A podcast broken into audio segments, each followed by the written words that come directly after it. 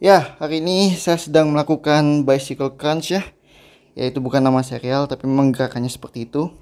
Jadi, kedua tangan diletakkan di belakang kepala, kemudian kaki digerakkan seperti mengayuh sepeda dan sambil menggerakkan kedua kaki, badan juga ikut digerakkan ke kiri dan ke kanan ya.